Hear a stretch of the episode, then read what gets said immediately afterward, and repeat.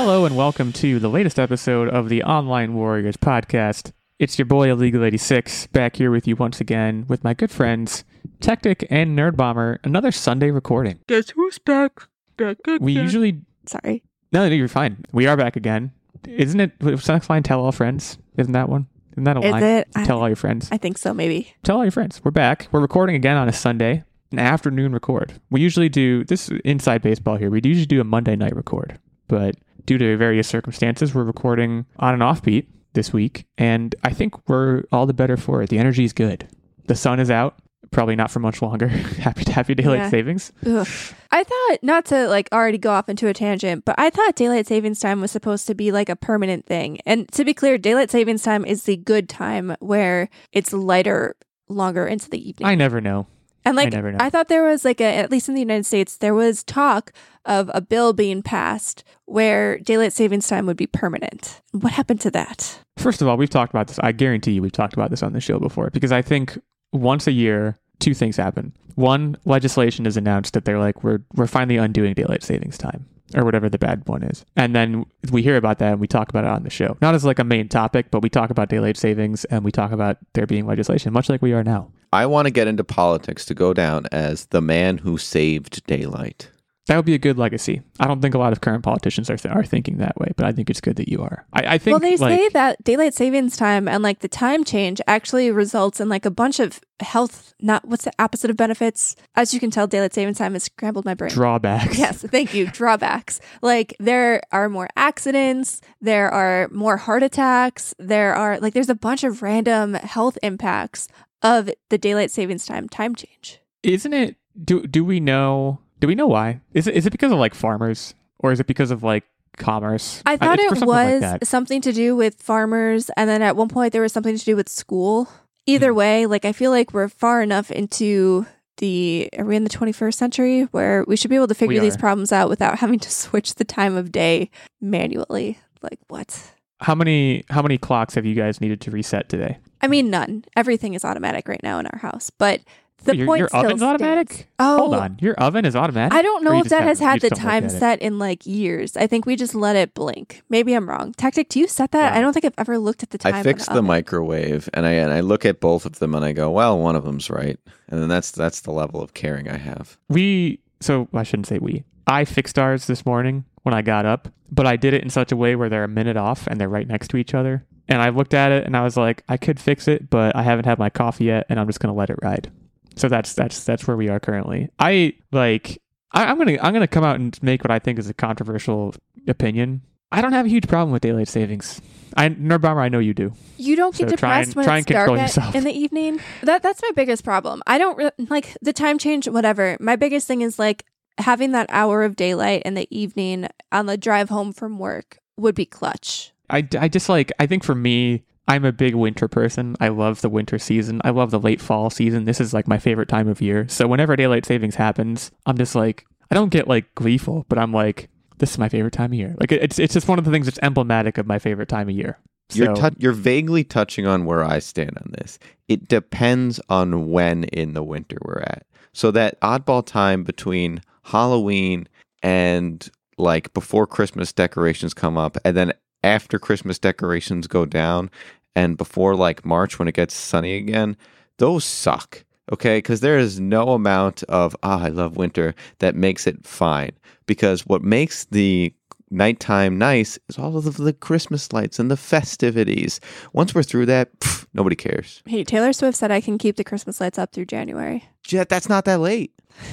I think I I think I agree like the the doldrum that's like the doldrum of the season is like the January February months. Like I I don't think I am a night person or like a nocturnal animal or anything like that, but Oh, you're the guy who know, like there's- gets up willfully at like six o'clock on the weekends. So you're I'm definitely up, not in, a I'm night up in the person. Yeah, but like I don't know, just the the darkness stuff, like driving home from work in the dark, it doesn't bother me that much. I, I know that's a, that's a controversial take. I think that's a rare take. Like I'm hearing everyone complain about it now, and I, I get why. Also, speaking of Christmas decorations, and you said like there's like a nebulous time between when Halloween ends and Christmas decorations go up. I'm looking out my window right now, and my neighbor is literally putting his Christmas decorations up. Is that Attaboy. too early? I'm Like- trying to give it. I'm trying to give it at least another week and a half. I have put up string lights in like my working office and There you go. they're up, and that's just that's how it's going to be. I plan. My wife and I plan to do it. So our, our schedule this year is a little bit wonky because we're actually going to be traveling for the holidays this year. So like as a result, you kind of there's an inclination to like kind of shift everything forward a week so you can enjoy like we want to enjoy our decorated house for as long as we did last year. So like we will probably I'll I'll own this. We'll probably decorate our house next weekend. At the latest, the weekend after that. I fully approve of this plan. Some people would say that's too early. Yeah, that's I- again, that's don't- why I, don't said a week for and a that, half but- because we travel every Thanksgiving and it's that exact philosophy. Yeah. I'm also like, I'm finding this year more so than other years. I'm really, I got a lot of ducks in a row for like Christmas gifts I want to buy for people, but return windows, like, I think they are technically open now, but they're like barely open. So I'm trying to hold off on buying stuff. Like, I think a lot of places have a 60 day return window. So, and I'm trying to respect that in case people hate what I get them.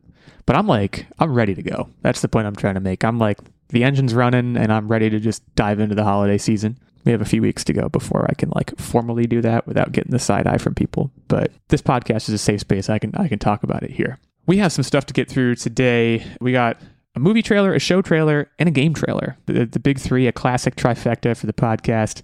We're going to be talking about Ryan Gosling, who's currently maybe you could argue at the height of his powers. We're going to be talking about the MCU, which has been in the news a lot and not not for great reason. That's not really what we're talking about in the context of the MCU, but we'll, we'll talk about the latest show trailer. Just came out. It's getting a lot of buzz. And then we're going to talk about Nerd Bomber's favorite game franchise, which is that first of all, is that would you say that's a fair statement, Nerd Bomber? I think it's up there. It's pretty close. Like it might be closely tied with Mass Effect, but I think Kingdom Hearts definitely has like more childhood nostalgia. So it's probably if I had to like square it down to one, probably Kingdom Hearts. Also, I also forget about Pokemon, but like Kingdom Hearts is up there. Let's start with Kingdom Hearts. So let, let, let's start with we got a trailer for Kingdom Hearts Missing Link, which currently is in closed beta testing. You, you can be recruited to be a tester for this.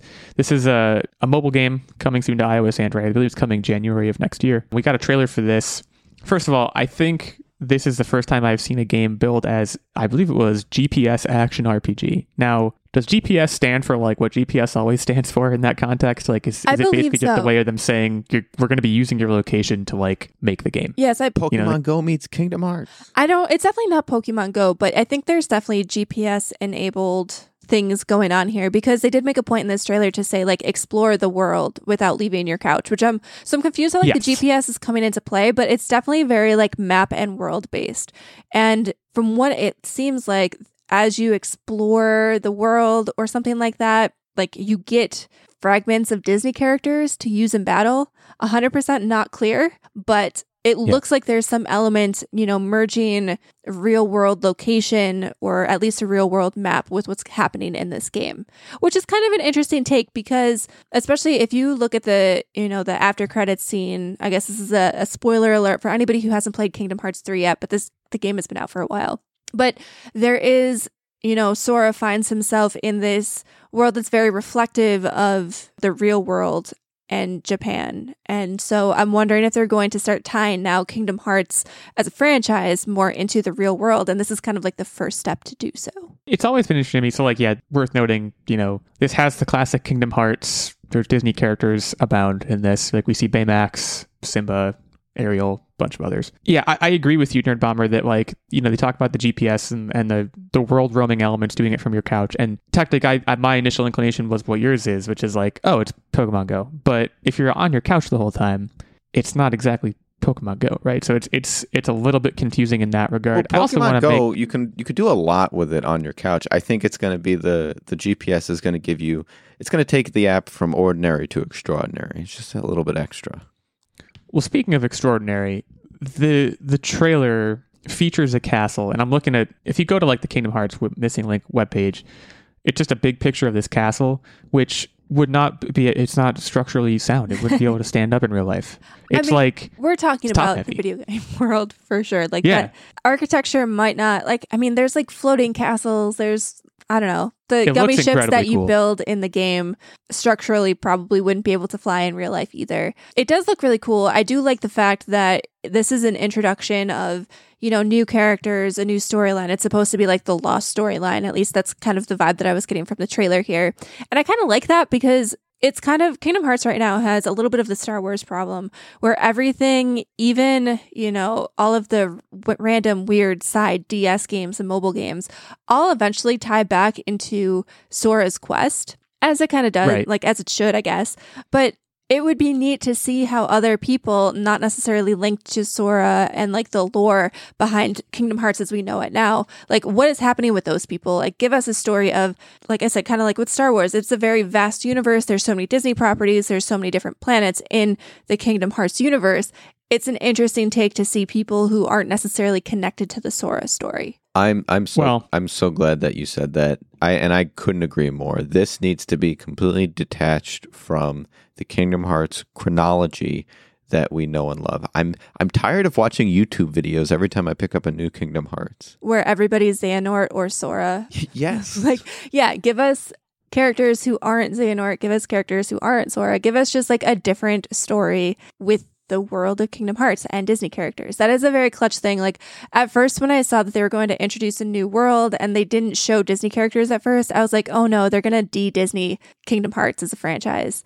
Like at least these side games. And I'm really glad they didn't do that because that is I think what makes Kingdom Hearts stand out from, you know, your Final Fantasies because otherwise it just becomes another Final Fantasy game. I did not show up to the Kingdom Hearts franchise for Final Fantasy lore. I showed up for the Disney lore and I think Disney needs to still continue to be a crucial part of this franchise moving forward. using Star Wars as a touch point, yeah, I, I think that's a good comparison. But like, if that comparison falls all the way through, I wouldn't hold my breath about them like moving fully away from the Sora storyline. I don't know They anything about Kingdom Hearts, but like, they aren't like they already showed he's going to be coming back in the future of the games, like the next cycle of games. But at least having like a side game that isn't necessarily connected, it's kind of like what we wanted to see with the Disney Plus shows in the Star Wars universe. Like, give me an and we, for the most part, yeah it didn't get. yeah, we haven't seen that. Like, it's it's that's my point. Is like Star Wars is like, ah, this isn't going to be about the Skywalker saga. Anyways, here's Luke. It's like, no, I don't Hmm. want like I want like when the when when Luke showed up on the Mandalorian, like, yes, that was cool. It was a cool scene, but I was also like, come on. Like, even when Baby Yoda first used the Force, I was like, come on, no Jedi. Like, it's, can, can you do one thing without Jedi? Like, I think that would be interesting to watch. It seems like they are fully incapable of doing that. You could make the argument that Andor had has done it, and look how successful Andor was. You know, like it's just I don't know. That's a whole other topic in and of itself. But they, I would expect Kingdom Hearts to do much the same thing. Be like, this is a this is a unique story that has all new characters and no links to, and then they're gonna like halfway through be like, anyways, back to business. And I don't know. That, that would that would be frustrating to me. My mobile game experience is basically zero. Given that I am not a Kingdom Hearts guy, clearly if that wasn't already clear. Like this isn't going to be where I get into mobile games, but I just Nerd Bomber, I believe you have been a mobile game person to minimal extent at some point. Uh, Pokemon me if I'm Go is like about the the crux of it. I mean, I tried like stupid stuff, and if you play Clash of Clans, like apologies in advance, but like that, like I You have that Fallout game. There was like a Fallout thing that you were really into at one point. I Like did play that, game? but I didn't play that on my phone. So that is the Oh. that is the one thing. So like that game, Fallout Shelter, they ported that to consoles, and I think it was on the Switch. It was definitely on the Xbox because I was playing it on Xbox, I believe, but it was on PC. And I guess that is one thing that I'm very confused about. And I'm assuming because this is only on iPhone too. This isn't on Android, from what I can gather. No, this this this is on both. Oh, is it? and Android. Yeah. Okay. Yeah.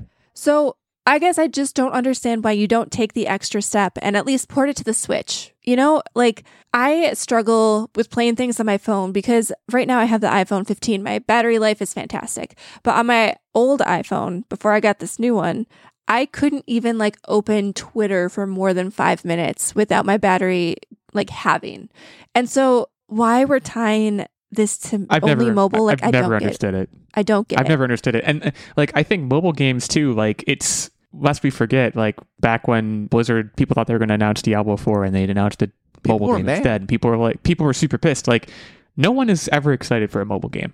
Like even I think the most ardent Kingdom Hearts fans probably saw this and were like, I don't really care. Like they might play it, but they're not they're not going to be excited about it. And I do wonder a lot about like why are Square Enix's dev resources being poured into a mobile game? I, th- the answer is probably money and like microtransactions being in this game, or to some extent like that. I assume that's what the whole business model is, but it's not exciting, right? Like I, I don't think it's going too far to say it's not exciting. Why I tend to agree with Nerd Bomber in that this is going to be something completely disconnected is mobile games, I think they do have their place in the gaming community, but they are what I like to call disposable games. There's no real story to them. You can play them, you get tired of them.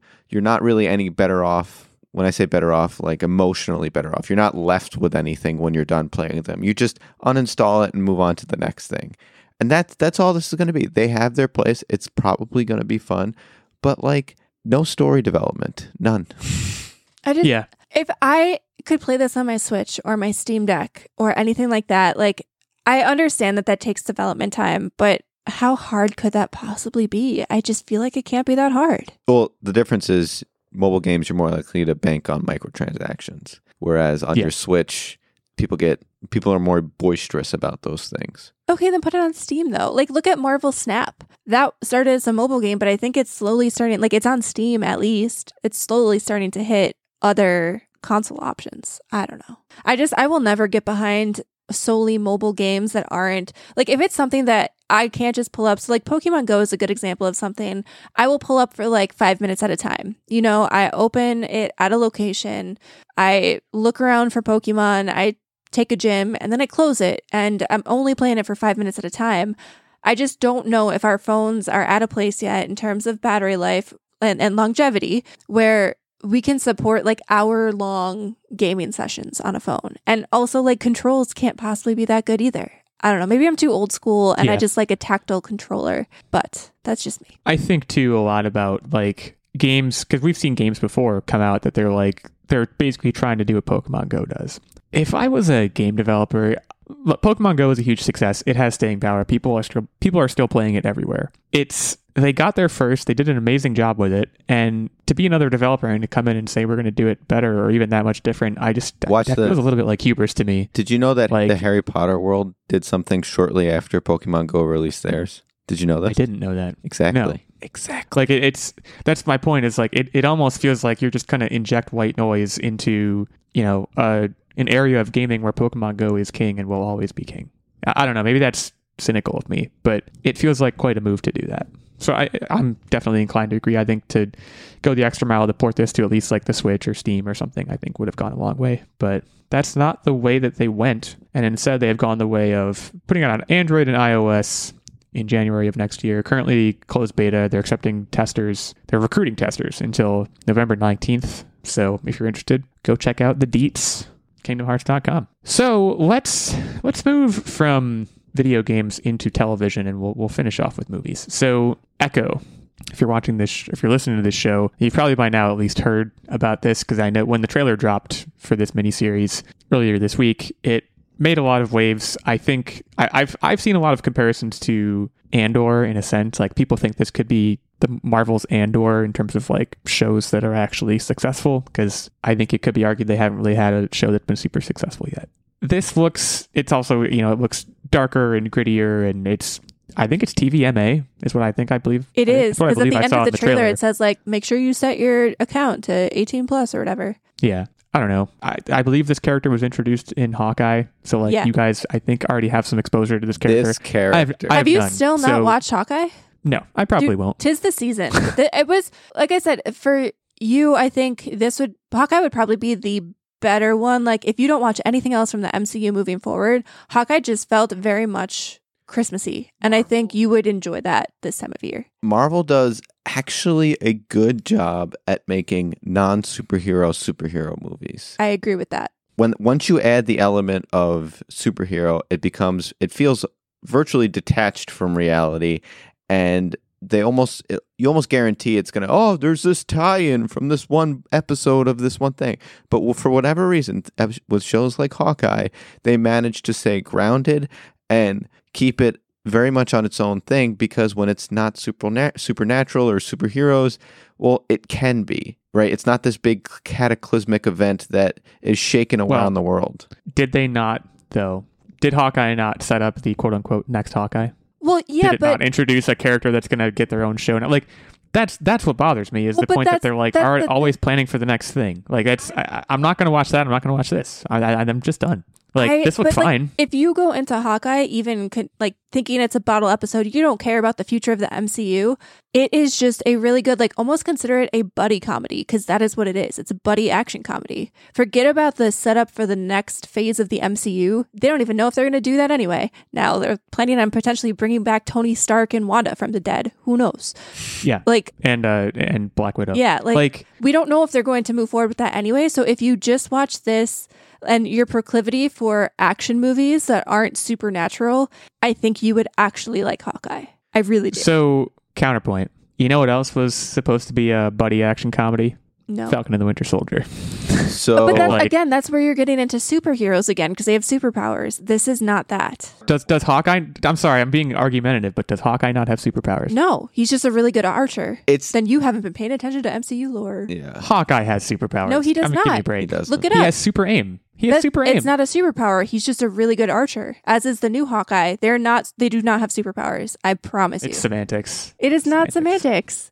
I think we are closely touching on what the contest requirements are going to be when Illeagle fails the trivia. Yes. I mean, And the sad part what is the- he's if that's what going the to punishment enjoy is- it. He's going to enjoy and you're it. going to have to make a react video because last time we did this there was no react video that could really like give our patreons a little extra zhuzh. It's, it's worth it. I just I know you're gonna like it, and that's not even a great punishment, but I feel like that is a good punishment because you'll have to eat We crow. could physically have him watch it at gunpoint if we want to raise the stakes. I think but- you're. I think you're very drastically overestimating the power that this show has for me to like it. like I said, I just know your proclivity for cheesy action movies that don't feature superpowers. He's I- snickering because of the last time we did this to him where he had to watch something and he I bet you every time he secretly enjoys it. He's he's you're one of those people that are like, "Oh man, chocolate's terrible. I would hate to eat chocolate." Wink. Look, I I will go into Hawkeye with an open mind if that is what the punishment is. I think you guys are also really not considering how much of a nothing thing Hawkeye was. Like it came and went. No one even talked about Hawkeye. like Everyone we No talked even about it was- Hawkeye. you guys did. I, did, I didn't hear anyone deal. else say it was any. I didn't hear anyone else say it was any good. You didn't ask. Like- you didn't care about it. Okay, we're gonna we're gonna do the Rotten Tomato test right now. The Talk tomato meter. yourselves. It has a Tomato- 92. The t- t- I'll, I'll save you the time. It has a 92. Tomimeter. I- Is that critics or regular people? Probably both. It 'cause looks was like great. no. It looks like it's critics, but I'm on Wikipedia looking at it, so I'll actually have to actually go to the. Eighty-eight percent 88 audience 92. score. You know what? This this settles it. Hawkeye is a Christmas show. And anything it with is. and, It is and. Kingpin, Kingpin, Santa Claus. That's why they're releasing this next one. I think the reason why Echo, like Echo, has gotten the most positive reception out of any trailer that I've seen dropped from the MCU in a long time, basically since Hawkeye, I think. And I think the reason why is because again, they're getting away from the weird multiverse bullshit. Like it is, it just looks like a grounded, gritty show. And there's no, like, you don't necessarily even need to know anything else about the MCU. You could drop into this show, have a vague understanding of, oh, Kingpin is a New York City Kingpin gangster guy, and not need to do any other homework. I'll commit to watching it if it's the punishment. There's no other way. It's I will watch watching it. keep keep in mind, it's watching Hawkeye and Echo. I don't know if that's fair. I don't know if you can I think subscribe me Hawkeye. two shows for a punishment. That seems a little heavy. If you want to subscribe me Hawkeye, that's that's your right as a as quiz winners. It feels like you go into like I am kind of over the MCU as well, right? But when things come out that don't look terrible or interconnected to some weird multi-dimensional multiverse nonsense, I will give things credit where it's due. And it feels like you're just at a point where you're like, if it says MCU anywhere in it, it's trash. Goodbye. And I- Is that wanna a be fair assessment? I want to be clear here. Nerd Uh, yeah, I won't. I won't. I won't deny that. I won't deny that. But it's because they made me that way. Like, be fair. Like, okay, but then how made me that how are you not that way with like the bajillionth Tom Cruise movie? Because they're not in a multiverse. It's a totally different thing. But like neither is Hawkeye, and neither is Echo. I want to be clear here too. Hawkeye Nerd is in the- Bomber is in the not MCU. not a hardcore Marvel fan. She's basically that that one clip in that movie. I'm drawing a blank where he's like, "Fuck you, fuck you, fuck you. You're cool. Fuck you, fuck." That's accurate. It's just. I mean, I I get the point that you're trying to make. I just you have to understand why I have not watched Hawkeye and why I don't want to watch Hawkeye. It's part of it's part of the MCU, regardless of whether it feels different or it is different. It's part of the MCU. It has ties to other things. If I want out, like I cut ties very specifically with the MCU. It was a wholesale maneuver. Like it has it has that connective tissue. If it's if it feels different and is different, that's that's to its credit. That's a good thing. But that's why I haven't watched it. Echo, getting back to the the topic of this, like Echo looks to be I think trying to do the same sort of thing. It's I don't know much about her character's biography, but like it looks like she is, you know, a very down to earth, gritty fighter. Looks like people are gonna die in this. Like it looks very it looks pretty intense. People are excited about it. And I, I agree that relative to other MCU stuff and the, with the MCU and the current tailspin that it's in, it looks like it could be a refreshing, a breath of fresh air. Also, love that all the episodes are apparently going to come out at once. I think that's a really good thing. Yeah, I don't think Disney Plus shows like I think they've realized they don't have the clout anymore based on like everything that they've done across all of their different properties to release episodically anymore. Like they have to kind of bank on binge watching because so far, regardless of what property it is, Disney Plus shows have not necessarily been good enough to keep you coming back week after week. Yeah, I let me use a current example. I know you guys watched this. I think you liked it. Goosebumps. It's not. It's just not. First of all, it's not done yet. As we record this, we are not fully caught up with it yet. If you're about to hate on Goosebumps, don't make I me think sad. we're out.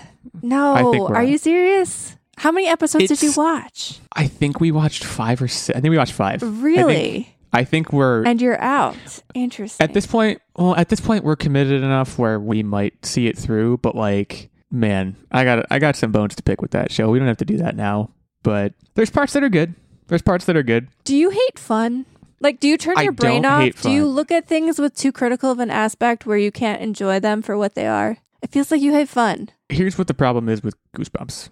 Uh, or maybe you could argue maybe it's what my problem is. When I hear that a show called Goosebumps is coming out and I watch it, my immediate inclination, and I think this is an inclination for a lot of people, is to draw a comparison with the old show. If you ask me right now after watching five episodes, I think the old show is better in almost every respect. The oh, the only respect I would I think Justin Long is great. I think he's been the best part of it. The I also want to specifically shout out the child acting in Goosebumps as being absolutely horrific. The main character in that show, I don't know what he did to get that part. I don't know what his, I don't know what the guy's name is. I'm not gonna like put him on blast by name, but the football guy, you guys know who I'm talking about, right? He's probably the worst actor ever. Other people in it are great, but he takes me out of the show whenever he opens his mouth. I will say he doesn't get might better, be a little harsh, but, I think you are being a little harsh. I think if you have you watched the old Goosebumps lately? probably within the last couple of years. I don't remember exactly when I did. One of the Halloweens recently, I watched a couple of episodes. The other thing, and I think another thing that makes the old one great is they're not, and this is kind of, again, a point with, I guess ties in a little bit with my feelings on the MCU. The old episodes of that show, there was an episode about the Haunted Mask, and it had a cast of characters, and they would get into some kind of hijinks related to the Haunted Mask. Then it would end. The next episode, different thing, all new people. It was like, it was almost like Black Mirror. And I think that made it way more compelling. This is like, five spooky things are happening at once to five kids. Okay, It's so just- then you I- got you just got to takes me out keep of it. going. It just keep going. It feels like it jumped the shark, but just keep going. It'll all make sense. I know what's coming. Well, I have a sense of what's You don't know. I mean, I'm far I'm far enough in to have a pretty good idea of what's happening. I don't want to spoil anything for people who haven't watched it yet, but I don't know. Like I don't know if the bottle episode format of the old Goosebumps, along with the campiness that it had, would work for today. I I think we're looking at it with rose-colored glasses because that was the TV show formula of the time. I don't think that would work today, and I think that they're doing a pretty decent job, kind of dragging it into the 21st century for today's audiences. Well, so the other thing I will say about Goosebumps is that I'm definitely not the audience. The audience for Goosebumps is at least 10 years younger, probably 15 years younger. So that may be part of why I don't like it either. And I'm, that's obviously not the show's fault, but I don't know. It's just not for me. Like my wife and I might keep going, but after the last episode, we were just like, this is this is not any good anymore. Like the, I will say the first couple episodes, I was like pretty into it, and then it might have been when we got to the worms. The worm episode was bad. I thought the worm episode was bad. I don't know. I just think the, I think there's so much so much better stuff out there. But that's again a, a side point here. Echo might be good. Like Echo Echo looks like a relatively fast pitch uh, for, for for Disney Plus. I think people are very excited about it, and I understand why. It's not going to be something that I watch, but it's it's different, if nothing else. And as we've as we've discussed, as I think we both agreed on, that's that's an important thing. Don't think it's going to draw me back, but yeah, that this is also, I believe, January of 2024. This is coming out, so that's going It's to be a big wild to month me, for like, things we talk about. when I show. keep seeing things that are going to be coming out in 2024, I'm like, oh wow, that's so long from now. And then I'm like, no, it's like two months from now, and I hate that. it does seem to be approaching more quickly than I would than I would like. So yeah, Kingpin's coming back coming back for this. Uh, it looks like Daredevil. I'm looking at like the cast on Wikipedia. It looks like Daredevil is back, which doesn't particularly surprise me. But yeah, that'll be in January. You should go watch the trailer if you haven't already. It looks again very very grounded, very dark, very gritty, all of which I think are, are good things. So that brings us to the midpoint of the episode. We're going to take a short break now and come back to talk a little bit about Fall Guy, not Fall Guys. Some people may make that mistake, not the video game. Different thing. Before we take our break, though, I would be remiss if I did not shout out our fantastic Patreon producer, Mr. Steven Keller. Steven's been supporting us for quite a while now on the show. He listens to me hate on the MCU pretty regularly, I think. And as a reward for for sitting through that, he and and for supporting us. He gets a number of perks. Of course, access to the monthly secret segment and the vlog, input into the weekly game segment, the occasional guest spot on the show, and of course, his producer shout out every episode. He gets all these things as a result of his support at the highest of our three levels of support on Patreon. That is the knight level. There is also a Squire level, which gets you access to the monthly secret segment and vlog, and a page level, which gets you access to the monthly secret segment. For the details on any and all those levels of support, you can head over to patreon.com slash online warriors podcast. Say hi to us, say hi to Steven over there. Consider giving back to this show if you're enjoying what you're listening to. We'll take a short break now before we come back to talk about Fall Guys. So we'll see you in a minute. Looking for a podcast all about nerddom? Want a podcast with an emphasis on representation? The Nerd Alternative is the podcast for you. Join me, Ram, Me, Hassan. And me, Levi. three black British nerds tackling the pop culture we love and sharing why we love them. The Nerd Alternative, a sweet melting pot of all things nerdy.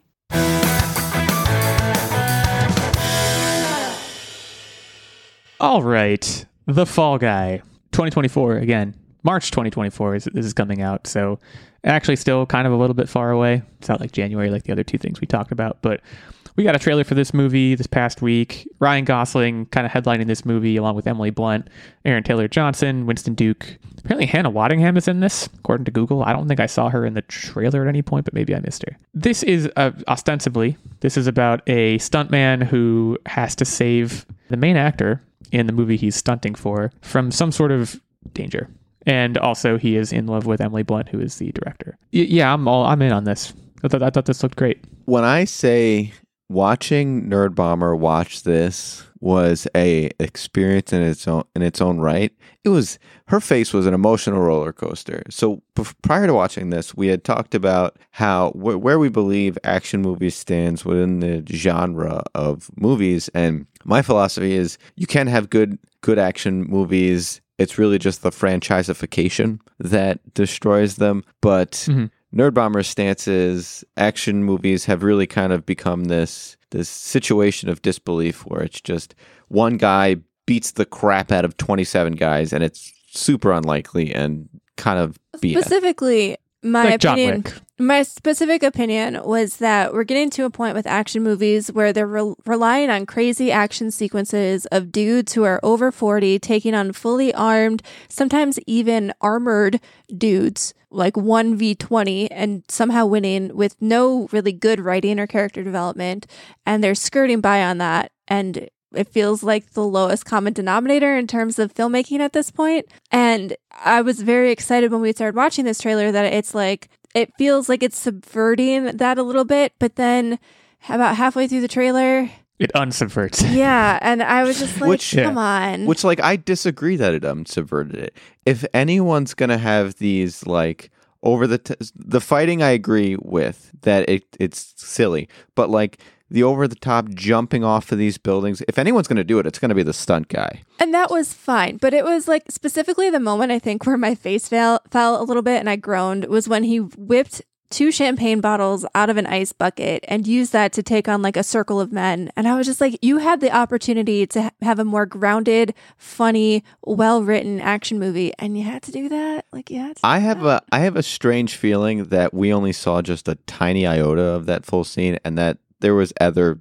things at play to help him. Because one guy doing all this like fighting out of nowhere with virtually no training, right? Because stuntmen they're not really trained to fight; they're trained to make it look like a fight, which, is Ah. a, which is a different thing. It's different. I think it made. I'm not sure that's that's true. I don't know, but I. So first of all, let me agree with you. Like I think that like as someone who has watched a bunch of the John Wick movies and liked them, like those are u- a unique property because you go in knowing what you're going to get. Right? You're going to get, like you said, not really much or any story. You're going to get him fighting his way through a bunch of guys in a very improbable way, but because of the way it's shot, because of the way it's coordinated stunt wise, it's still super exhilarating to watch. I agree that this movie should not be that. I agree that I think Ryan Gosling's major strength, as has been revealed recently, is in his comedic timing and his comedic sensibilities. The first half of this trailer, I totally agree, looked more compelling than the second half. I think the first half of this trailer really leans a little bit more on, you know, he's a stuntman. What are the ins and outs of that? He has a relationship with his director. What are the ins and outs of that? And then you get the action plot, which I totally agree takes you out of it. I think this should be I'm surprised this is not a summer movie. This feels like a summer movie to me. Releasing it in March feels like an interesting move. But I'm excited for this if only because of the the pedigree of the director. So D- David Leitch is directing this. The thing he most recently did, which I think you guys saw and I saw, was Bullet Train, which Bullet Train was a very well crafted action comedy to me. I'm not sure it was particularly like memorable or lauded, but for what it was, like let me give you another. Like I, I watched it on a plane. It was the best plane movie ever. I think Fall Guy would probably be a really good plane movie. It's not going to knock your socks off with story. That's probably not necessarily what it's trying to do, but I think Ryan Gosling can carry it. The extent to which they go full John Wick in the action scenes, I agree. The trailer made it look like they're going to go full John Wick with it. But then at the end of the trailer, he's also like putting his bruised fist into the ice in a drink, which is like, again, a very comedic beat that John Wick is never going to have. So I agree that I think the balance they strike there is critical. I'm not willing to give up on them striking the wrong Yeah, balance that's that's where I'm at. I, I, I mean, like, I'm still, this is probably the most excited I've been for an action or even action adjacent movie in a long time, just for the comedic timing and the upfront part of this trailer alone. So, like, I'm going to watch this because that gave me enough faith in the movie. I just, my point is more so, I really hope they don't jump the shark too badly because I don't think that's where the strength of this movie lies. Yeah, I can I can definitely get behind that. Like this is not it should not try to be a John Wick. It shouldn't even try to be like a Mission Impossible. It should more so be a Bullet Train or even like I guess The Nice Guys wasn't exactly this kind of movie, but like The Nice Guys was a buddy cop action comedy with Ryan Gosling where like people still to this day are talking about that movie and it came out in like 2017, but they talk about it constantly as like a very underrated action comedy movie. If this can be half of that movie, it's going to be a huge success. I think you nailed exactly what it should be a fun summer blockbuster. Yeah, like I said, March seems really weird, but I- it's possible this got shuffled around because of COVID. Like we, we're still seeing the ripples of that. It could have been shuffled around because of all the strikes. Who who even knows? But another movie that David Leitch directed was Hobbs and Shaw, which that movie was ridiculous, but it was also super fun. I, I guess like I, I think I'm very willing to believe in the people in this movie to make it more than anything a fun movie and, and like not not take itself too seriously, especially if they get into those John Wick like action scenes. If you don't take yourself seriously during those scenes, they fall apart. John Wick is again very unique because during those scenes where he's shooting 20 guys, you're watching going, this is ridiculous. But there's so much buy in from Keanu Reeves and the people making that movie as taking it seriously that it somehow just like transcends that. And if only because the execution is really fun to watch. But yeah, this movie should not try to be that. I don't think it's going to be. See, it's funny. I think we are definitely buzzkills for different types of things because, like, you're over here like Goosebumps is not for me, MCU, immediate no. And I'm just like, this action movie required me to suspend disbelief, immediately no. But I don't think I'm the target audience. And, like, at risk of potentially starting an online discourse, I don't want to necessarily start. I don't know if most action movies are made for women. I don't. I think they they are very very That's much so like is true. I, power fantasy feels a little bit too harsh of a of a, a term, but a lot of them feel like men power fantasies, and I just that doesn't hit with me, and it's so tough. Well, you, you, I think you nailed it too when you said before, like so many action movies nowadays are like a guy who's like 50 beating up a ton of fellas and then like Going uh, to get his hot smoking like Who's, like, eighteen year old. 20 yeah she's like 20 years younger than he is. It's like yeah you can pretty easily see the transparency in that and see that it's like some kind of weird wish fulfillment right? Like i i, I do think that most action movies are you are probably not the target audience for it. There are ex- exceptions to that rule of course. I'm not even saying that this is one of them but i think it's totally i think it's totally reasonable take is like Well, are you the why I like target audience for this to at least wonder i think is a reasonable take I think this movie, like I said, the first half of it really got me because it seemed like there was actually some like story development and character development happening. So like I'm going to watch this because, like I said, I think this feels like it will offer me more than your standard action movie. Yeah, it's going to live and die by by Gosling, what Gosling does in it, you know. And if you're going to bet on anyone right now, Bet on he's Gosling. maybe the he's maybe the guy. So yeah, I think I think this this this could really be something. We'll know March first of 2024. Also, this is based on a TV show from the 1980s, which Interesting. I have never I've never once heard of it, but maybe someone out there has. Let us know what you thought of this trailer, any of the trailers we talked about before. At OW Illeagle 86 is my handle on Twitter slash X. We also have at OW Techtic, at OW Nerdbomber, and our main show account at Online Warriors One. Let's have a conversation about the Fall Guy, about Echo, about Kingdom Hearts, Missing Link, about anything you really want. You know, we're we're available. But now let's move into one of my favorite parts of the show. What are you up to Wednesday, where we talk about what each and every one of us has been up to for the past week. I'm going to kick us off here just because I think mine's going to be kind of short. A whole lot of my free time has been spent playing Alan Wake Remastered.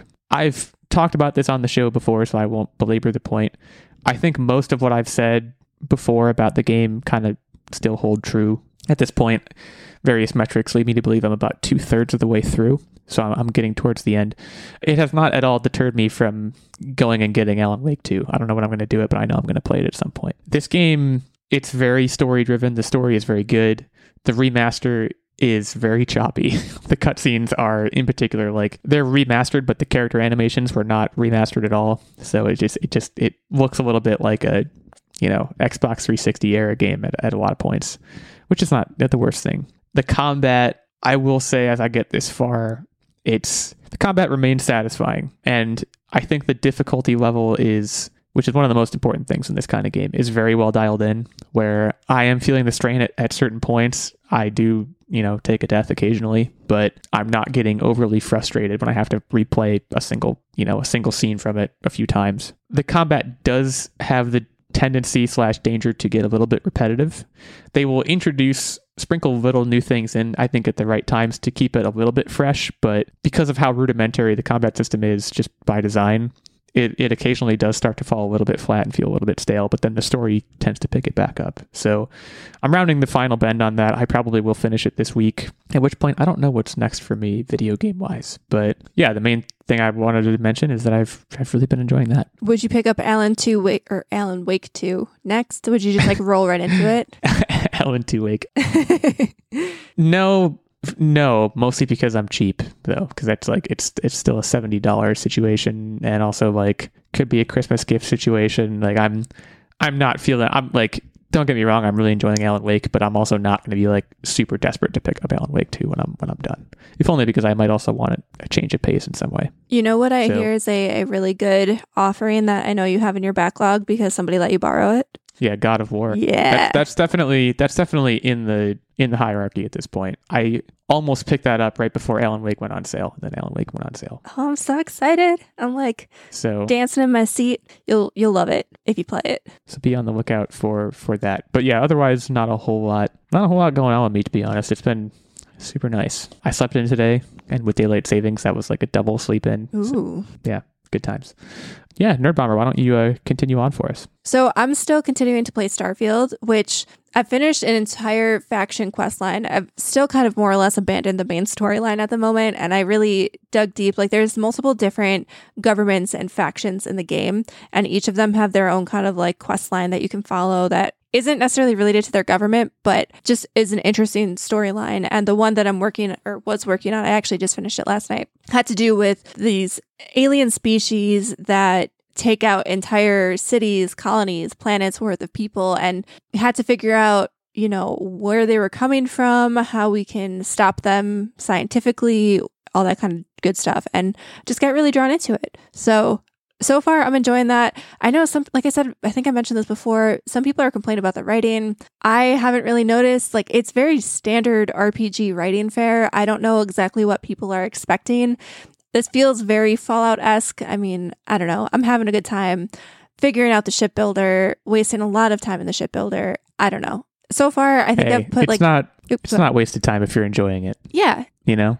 I put I think like 24 hours into the game. Like it's something that I pick up and I don't even necessarily know if I'm doing anything specifically. Like there's a lot of times where I'm just bopping around a planet and then I'll look up and like a few hours have passed. I'm like, "Oh, okay." But I do have to give another major shout out to the Steam Deck and Xbox Cloud Gaming because the experience on Steam Deck and cloud gaming is chef's kiss phenomenal i've not really had any issues it feels like i'm playing on my standard console i'm just it's in the palm of my hand so good experience overall and then I finished another a book called The Book of Longings by Sue Monk Kidd. Might not be everybody's cup of tea, especially like it is a historical book surrounding the fictional wife of Jesus. So like depending on where you fall on the political spectrum, what your beliefs are, like it might not be your cup of tea, but even just from like a historical perspective, it was just a very interesting read. I enjoyed it quite a lot. So that especially as we're like nearing the holidays, it felt very fitting. I've had it on my bookshelf for a while because I think it came out a few years ago. And I've had it sitting around because Sue Monk Kidd wrote The Secret Life of Bees as well, which was a phenomenon a while back. So it had been on my to be read pile and I finally read it. So that, that was the thing that I did. Cheers. Yeah, it's almost holiday reading season. Mm-hmm. Hype. Hype for your boy. Yep. Cool, cool.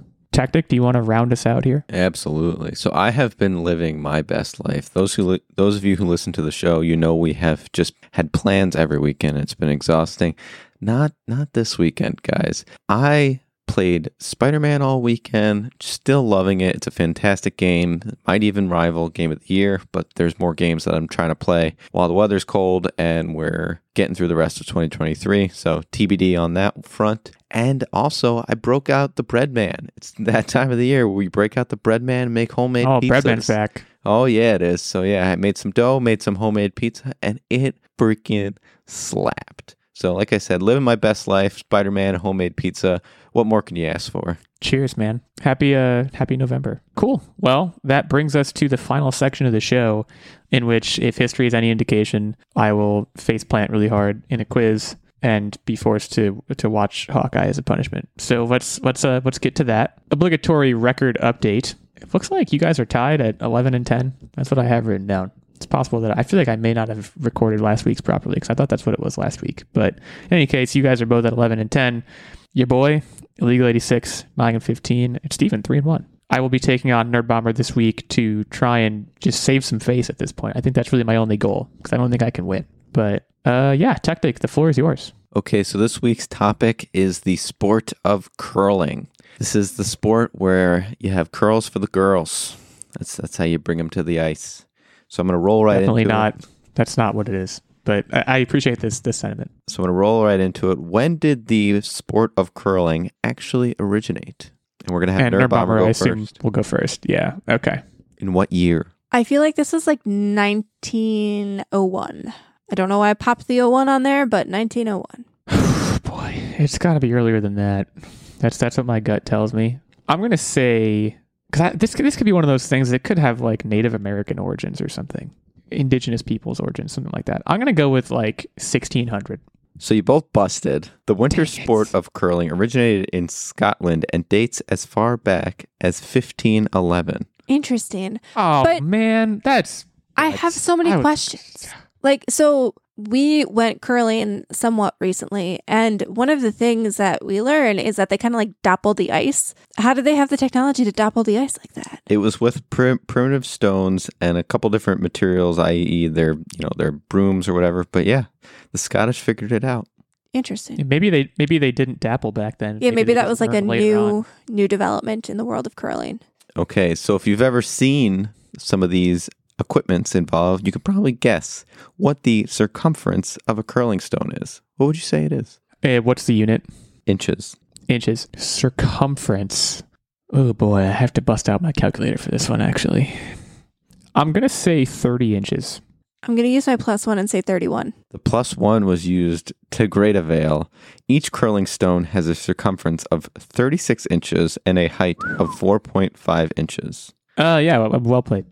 I never get mad about the plus ones when they're when they're done well because that's just uh, that's good gameplay. Good strategy. Okay, so curling has had a long history. When did curling make its Olympic debut?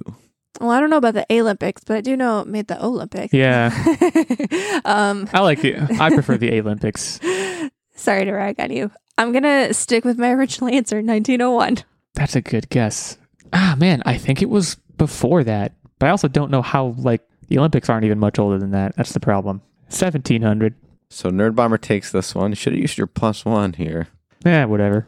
I'm here for a good time, not a long time. It's actually quite an interesting uh, history. Curling made its debut in the inaugural Winter Olympic Games in France in 1924 before being dropped the following Olympics in 1928. Then, They pl- they played it and they were like, "This sucks." then, oh, it gets even out. more interesting. Then, between 1932 and 1992, curling was only there solely as a demonstration sport to present awareness to the sport, but none of the points actually counted towards anything. Oh, like exhibition. That's really interesting. You're right. Okay. Next Okay, well, I'll take I'll take the loss. Well, I, I guess I still have a chance, but Yeah, you're. It's only do I? it's only two to zero. If if she gets this one, you lose. The sport has had scandals such as Broomgate. An efficient new broom was developed, the ice pad broom, that made it much easier to manipulate the ice. In what year was it ultimately banned? Recent development for sure. If only because it was called Broomgate. It has to have been in like the last 10 years. 20, 2015. I feel like this is a trick question and it was banned in 2023. So Illeagle holds Great. on. Okay. It was, that was very banned bold. for the 2015-2016 season, and new Whew. guidelines have then further been published since this banning. So nothing I said would have mattered anyway. Yeah, I nailed it. All right, so it's Hit one to two. the- we can tie it all the up. target thingy. Yeah, this is huge. What is the upper end salary for professional curlers? I feel like they don't make anything. I'm trying to think of like what I know of, you know, like AAA baseball, like lacrosse, like NLL lacrosse. And I figure they probably don't even make that much. Because curling, I don't think, like, I'm trying to think of like what even bowlers might make because it's not their full time job. I think they're just really good at it and they do it on the side. But you also get like subsidized by the Olympics, right? If. You uh, mm-hmm. can guess. I know I'm trying, I'm thinking, I'm walking through. my I, I appreciate here. this. I appreciate the self dialogue. Thirty-five thousand dollars. Not that much money. Thirty-five thousand dollars and one penny. I see you. I see you. Okay. The good. plus one was used to great avail. We are, folks, we are all tied up. Professional curlers can make upwards of 100K, Oh shit! but on really? average, most make between 30 and 40K. Okay, so I was at least in the ballpark. Look at me on go. the average, the answer was the upper end. Well, but here. like even so you still, were you we were, were in, you were right in there. yeah, we were right in Yeah. there. Game game respect game. This is the first text in we've had to do in a long time, but I'm I'm here for it. Okay, so we're going to have the text in tie breaker. How much does a curling stone weigh in pounds? I love this question. Uh, text will be coming in shortly. My answer's been submitted. Okay, so Nerdbomber takes it home. The, an- the answer is 42 pounds. Illeagle guess 16, and Nerdbomber guess 30. It's because Woo. I'm so strong. When I pick it up, it feels like it's only 16. It's because it's because I'm curling so much that okay, I lost. What else is new? Uh, well, that moves Nerdbomber to 12 and 10 according to the record that I have written down, which may be wrong. It moves me to 9 and 16, which certainly feels right. And uh, yeah, next week uh, Nerdbomber will be hosting, and I will have another chance to save some face, as I as I said. In the meantime, we thank you all for joining us. If you want to head over to Apple Podcasts, leave us a review there. Let us know if you like the show or if you don't. And uh, go out, tell your friends. Go go check out the, the Online Warriors backlog if you're new to the show. We got a lot of episodes up. So uh, thank you all for listening. We'll be back with you next week. In the meantime, stay safe and keep on podcasting.